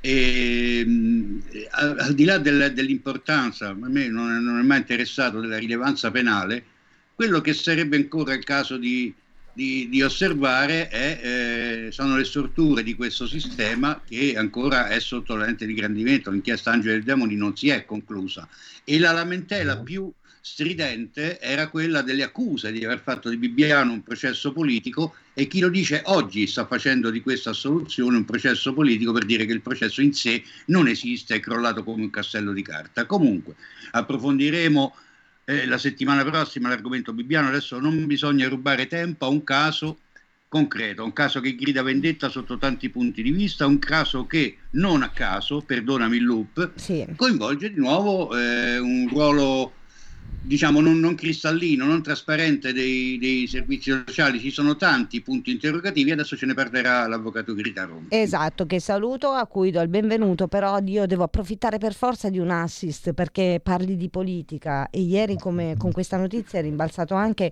eh, eh, lo, lo striglione che Renzi tenta di dare alla, ehm, a- al nostro Presidente del Consiglio Meloni eh, invitandolo a chiedere scusa per lo sciacallaggio su, Mila- eh, su, su Bibbiano. Io eh, a questo punto a Renzi eh, direi, eh, chiederei soltanto una cosa, di parlarci del Forteto e con questo lascio la palla a Rita Ronchi. Benvenuto avvocato.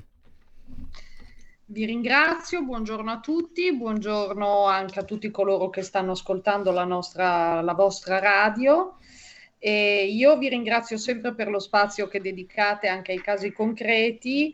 Vorrei eh, semplicemente dire una cosa che indipendentemente dalle pronunce mh, di condanna o di assoluzione, è evidente che oggi noi ci muoviamo in un sistema che non rende felici gli utenti, che non rende felici i figli e, e che si propone di garantire l'interesse dei minori al loro radicamento all'interno della famiglia, ma eh, questa finalità e il- la finalità del benessere dei minori in realtà non viene percepita dagli stessi utenti. quindi indipendentemente dagli arresti eh, giurisprudenziali, dalle sentenze nei confronti dei singoli casi, io mi chiedo per quale motivo di fronte ad una sentenza che può condannare o assolvere una persona, un professionista come poteva essere eh, Claudio Foti, oggi si debbano trarre conseguenze politiche perché l'unica questione che dovrebbe interessare la politica è quella invece, a mio avviso, di chiedersi come vengono spesi i soldi pubblici eh, nel reparto socio-assistenziale dai servizi sociali, se ciò viene fatto in conformità con la normativa eh, degli affidamenti e se ciò costituisca il concreto interesse. Quindi Eh, detto ciò, credo che Principio, possiamo... principio sacrosanto, ma permettimi solo un- una cosa, forse Certo. hai- sei troppo ottimista, forse è un'idea troppo alta di alcuni personaggi della nostra politica. Detto questo, chiudiamo la parentesi Bibbiano e entriamo veramente nel merito. Sì. Allora sì, eh, io intanto volevo ringraziarvi perché ehm, diciamo che eh, tra capo e collo mi è capitato di avere notizia di questo caso nel comune di Ferrara, dove appunto vediamo com'è l'esito della tutela minori. L'esito della tutela minori è mi chiama questo padre eh, quando ha un figlio che è scappato dalla comunità. Il figlio ha 15 anni, è sotto tutela minorile per varie ragioni, crisi endofamiliari, denunce, controdenunce, tutto quello che volete, da quando ha sei anni. Quindi questo bambino da quando ha sei anni è arrivato oggi a 15, la maggior parte della sua vita l'ha passata sotto tutela minorile, sotto tutela degli assistenti sociali o comunque subiudice di fronte a svariati procedimenti che si sono aperti e chiusi davanti al Tribunale per i minorenni.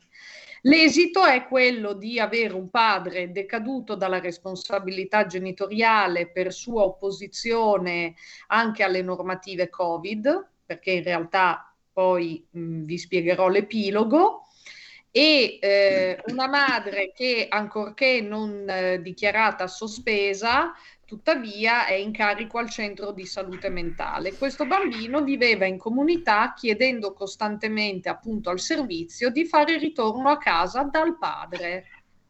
Questa cosa gli è stata negata fino a che il ragazzo più volte non ha deciso di scappare fino all'ultima dove decide di dichiarare eh, mi trattengono i telefoni in comunità, mi trattengono le- i beni di mia pertinenza, di mia proprietà, io non lo sopporto più, ho detto che voglio stare a casa da mio padre, confermo che voglio stare a casa da mio padre e quindi per forza di cose gli ufficiali devono prendere atto che si trovano di fronte ad un ragazzo di 15 anni che manifesta una ferrea volontà di stare a casa col padre e quindi da quel giorno il ragazzo sta dal papà. Ma cosa succede? È che era in una comunità comunque terapeutica dove c'erano anche dei ragazzi con dei problemi psichiatrici, si ipotizza, si sa che anche lui ha dei problemi, ha una diagnosi clinica, però col fatto che il papà è decaduto siamo nella irrituale e irragionevole situazione per cui il padre non ha accesso a parlare con i professori della scuola e il ragazzo frequenta la terza media. Il papà non ha accesso a parlare con i medici, nessun medico si è presentato dal 13 gennaio 2023 per esporgli la situazione. Gli assistenti sociali e l'ASP di Ferrara dichiara che come interlocutore ha la madre che ancorché in carico al centro di salute mentale, non essendo decaduta o sospesa, è lei l'interlocutore per il benessere del figlio, figlio con il quale non ha alcun tipo di rapporto. Quindi la situazione, quando mi dicono il sistema bibbiano, il sistema degli affidi, ma ci rendiamo conto che c'era un ragazzo, cioè un ragazzo con una presa in carico che ha vissuto più tempo della sua vita in comunità invece che in una casa normale, non si è mai riusciti a dare un affidamento eterofamiliare in tempi brevi, quindi lo si è lasciato lì nella comunità. Questo ragazzo scappa, quando scappa si criminalizza ancora il padre e si dice tu padre sei decaduto e quindi noi non ti diciamo nulla. Io vi dico solo una cosa, che questo ragazzo non gli hanno restituito i beni personali, i vestiti e le cose che aveva lasciato in comunità quando è fuggito, fino a che, devo dire la verità, non ho coinvolto eh, l'assessore delle politiche sociali, che mi risulta anche essere una persona eh, impegnata e devo dire che nei contatti è stata assolutamente corretta. E allora, dopo che le ho fatto notare, ma state controllando se la retta o se ci sono delle spese a carico dell'ente territoriale ancora oggi, perché invece abbiamo questo minore che è a casa del padre.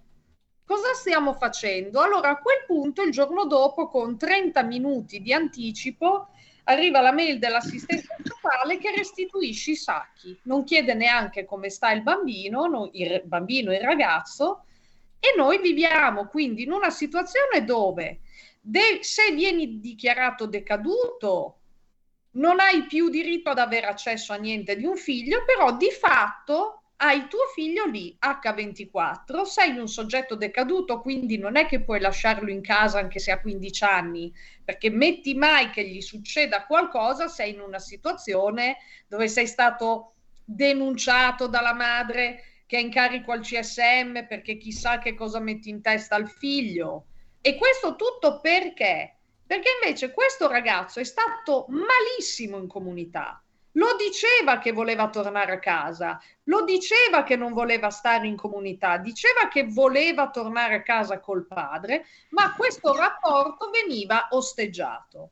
Ora, per quanto mi riguarda, l'autorità giudiziaria che è stata coinvolta con la presentazione comunque di una denuncia per questi fatti farà le sue valutazioni se esistono condotte di rilievo penale in capo a chi. Ma vi è di sicuro una cosa che possiamo dire, cioè questo sistema ha fallito perché se c'era l'interesse del minore da garantire, se c'era questa finalità, se l'unità familiare è un bene principale da tutelare, il sistema ha fallito. Cosa hanno fatto invece i servizi? Hanno attivato una procedura davanti al Tribunale per i minorenni, non di rivalutazione della responsabilità genitoriale in capo ai genitori, ma nell'immediatezza avevano chiesto al Tribunale di Bologna di essere autorizzati a fare un prelievo coattivo del minore. Ora, il prelievo coattivo non è una tematica di poco conto, perché innanzitutto è estremamente traumatica. Parliamone. Si tratta di che io prendo un ragazzo e lo costringo con la forza pubblica a non stare dove vuole, a portarlo dove io ritengo di doverlo portare. Ma visto che siamo anche in un'attività divulgativa, mi piacerebbe far notare che è stato osservato, non da me che forse non sto particolarmente simpatica, ma da alcuni procuratori generali che ne hanno sollevato anche la rilevanza costituzionale, è stato sollevato il problema di esporre che per procedere in un modo così violento e costrittivo nei confronti di un adolescente o comunque di un minore, ci dovrebbe essere la prova del pericolo concreto. Ora, oggi noi dimostriamo, e quindi che tutte le relazioni sull'incapacità genitoriale, sulla totale assenza di capacità genitoriale del padre, sono sconfessate nei fatti.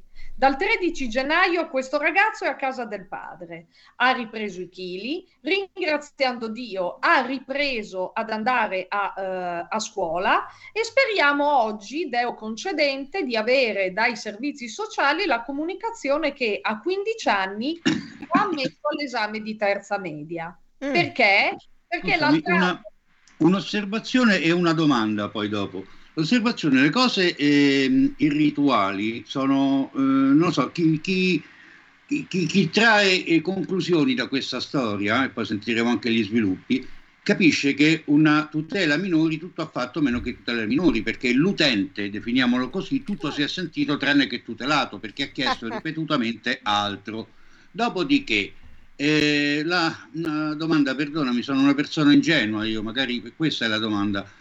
La, la norma nasce eh, per l'allontanamento dei minori, per mettere in sicurezza i minori da una situazione a rischio eh, per un periodo di due anni. Qui parliamo di nove anni. Questo, questo percorso così lungo è stato eh, gratuito oppure aiuta la mia, la mia ingenuità oppure per caso c'è, c'è un costo che, la, che gli enti locali pagano perché il minore sia in struttura? Allora, eh, il minore è partito eh, inizialmente con un inserimento mamma-bambino in una comunità a noi nota, almeno a me molto nota, ehm, tra eh, Bologna e Ferrara. Poi, come succede, ehm, dopo due anni, mi pare un anno e mezzo, due anni, dagli atti che ho ricostruito, perché il primo incontro con l'ASP di Ferrara lo faremo il 13 giugno alla buon'ora.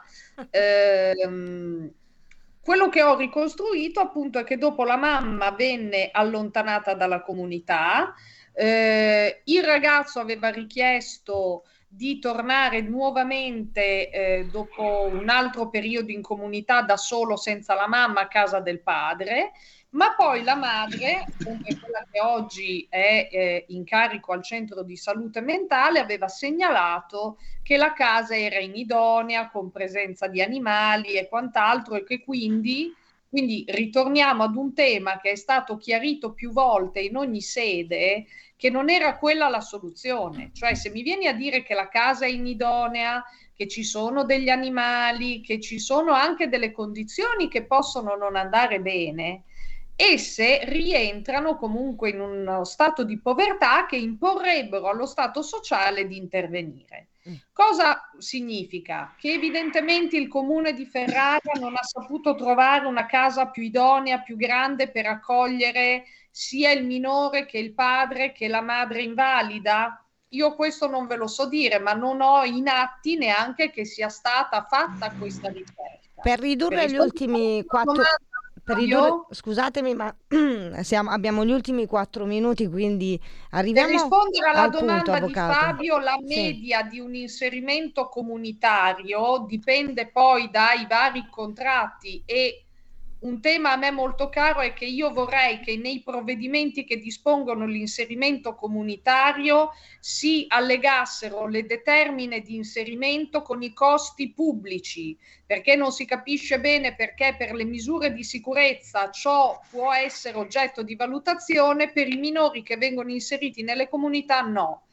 Quindi c'è un prezzo fluttuante, ma non meno di 100 euro al giorno. Quindi voi provate a moltiplicare per 9 anni e avrete una cosa tipo 340 mila euro. Questo ragazzo a 15 anni deve ancora fare la terza media. Con 340 mila euro aveva diritto a stare in un collegio svizzero e parlare tre lingue. Esattamente così, invece a riscontro mio personale, perché li ho incontrati anche durante un mio viaggio per, per quanto riguarda gli aiuti all'Emilia Romagna, che torno a ripetere che in sostanza hanno veramente bisogno di aiuto in questa popolazione eh, duramente colpita da- dagli ultimi eventi. Eh, ho trovato un padre, ehm, non dico perché non è che ci siamo visti per tanto tempo, però un padre amorevole, un ragazzino sostanzialmente sereno. Questo è quello che mi va da dire e da ringraziare ovviamente eh, l'avvocato Rita Ronchi che ci ha allertato perché poi eh, c'è un particolare che lascio che sia lei a dire in sostanza e che noi siamo dovuti eh, intervenire con dei pacchi alimentari. Possiamo Sì, spiegare? perché? Perché ovviamente siamo in una situazione dove il papà è decaduto e ha un minore in casa con una diagnosi eh, e comunque con una possibile 104, ma il padre non ha potuto sapere neanche quali siano le reali difficoltà psichiche, psicologico-psichiatriche del minore, perché non ce le hanno ancora dette, ribadisco, facciamo l'incontro il 13. La cosa più importante è che quindi non può lavorare perché ovviamente deve stare con questo ragazzo e coadiuvarlo nello studio per sperare di fargli fare l'esame e per evitare che abbia dei problemi. Terza cosa, tutto ciò che rientra anche solo in un assegno familiare, quello è l'ex assegno familiare o quant'altro, non gli viene erogato perché è decaduto. Quindi di fatto noi ci siamo trovati in una situazione dove mi ripropongo di scoprire se è stata pagata la retta della comunità fin quando non hanno restituito i, i beni e, e gli indumenti, quindi parliamo di maggio 2023 e quindi altri 3-4 mesi forse verranno pagati. Ma in realtà questo ragazzo è in carico ad un padre che ne ha la responsabilità pur essendo decaduto ed è già stato denunciato dalla madre per sottrazione. Quindi insomma siamo in una situazione dove adesso un minore in carico all'ASP il padre per dargli da mangiare deve chiedere il pacco alimentare alla Caritas e ha dovuto chiedere a voi aiuto. La ragione quindi per la quale poi ha fatto una raccolta fondi presso una, una pagina, mi pare GoFundMe, per chiedere aiuto, per chiedere solidarietà, perché è in quella situazione per cui non avendo una delega del servizio, non avendo un'attività che supporti il minore, non si chiedono soldi in contanti, si possono dare anche dei buoni pasto Esatto. che verrebbero accettati, ma non danno nulla. E dal momento in cui è già stato accusato di aver manipolato il minore, è già stato accusato di non essere in grado, non, può, non ha neanche la possibilità di dire ti lascio a casa 48 ore e vado a lavorare come fa- potrebbe fare qualsiasi genitore con un minore di 15 anni, perché non lo può fare. Esattamente. Ma in sintesi, il padre adesso ha sulla, è, è gravato di una serie di problemi eh, a titolo gratuito. Si deve occupare di tutti questi problemi a titolo gratuito, che sono gli stessi problemi di- dei quali avrebbe dovuto occuparsi la struttura per nove anni, essendo pagata per farlo. Ho Sì. capito male? Esatto, l'altro Mm. anno il ragazzo non è stato ammesso all'esame di terza media. Quest'anno con il padre brutto e cattivo e decaduto, mi Ottimo. auguro di sì. Per oggi non gli hanno ancora comunicato che non farà l'esame. E Poi noi- Beh, è, è ovvio che noi aspettiamo anche gli aggiornamenti dopo il 13 Assoluta- giugno. quali- quali assolutamente potranno sì. Che-. Fare il genitore e non avere neanche un contatto diretto con la scuola, perché la scuola si deve tutelare, non può parlare col genitore decaduto, quando sarebbe un diritto del genitore essere informato se il figlio ha un'insufficienza o meno e quindi dove direzionare lo studio e l'intervento scolastico, capite che a questo padre stanno mettendo anche i bastoni tra le ruote. E quale migliore epilogo? Poi comunque in chiusura vogliamo ricordare che ehm, c'è eh, in ballo l'attività in questo momento dell'assessore Cristina Coletti e del sindaco Alan Fabri che sicuramente daranno una mano a che tutti questi arcani vengano svelati, i dubbi dipanati e che garantiscano poi effettivamente che a questo ragazzo con il padre brutto e cattivo vengano riconosciuti quelli che sono i suoi diritti perché non ci dimentichiamo che erano, eh, questo ragazzo era in carico a un servizio sociale che poi sostanzialmente ha, bi- ha avuto bisogno di uno scossone per riqualificarsi e ritornare sul pezzo, ma noi eh, siamo fiduciosi in loro, ma soprattutto eh, nell'attività dell'avvocato Rita Ronchi che ritornerà con noi. Saluto Fabio Nestola e eh, soprattutto tutto il team di Radio Libertà. Grazie di essere stati Un con saluto a noi. tutti, ciao Sara, Un ciao saluto a tutti e grazie. Donate. Avete ascoltato Potere al Popolo.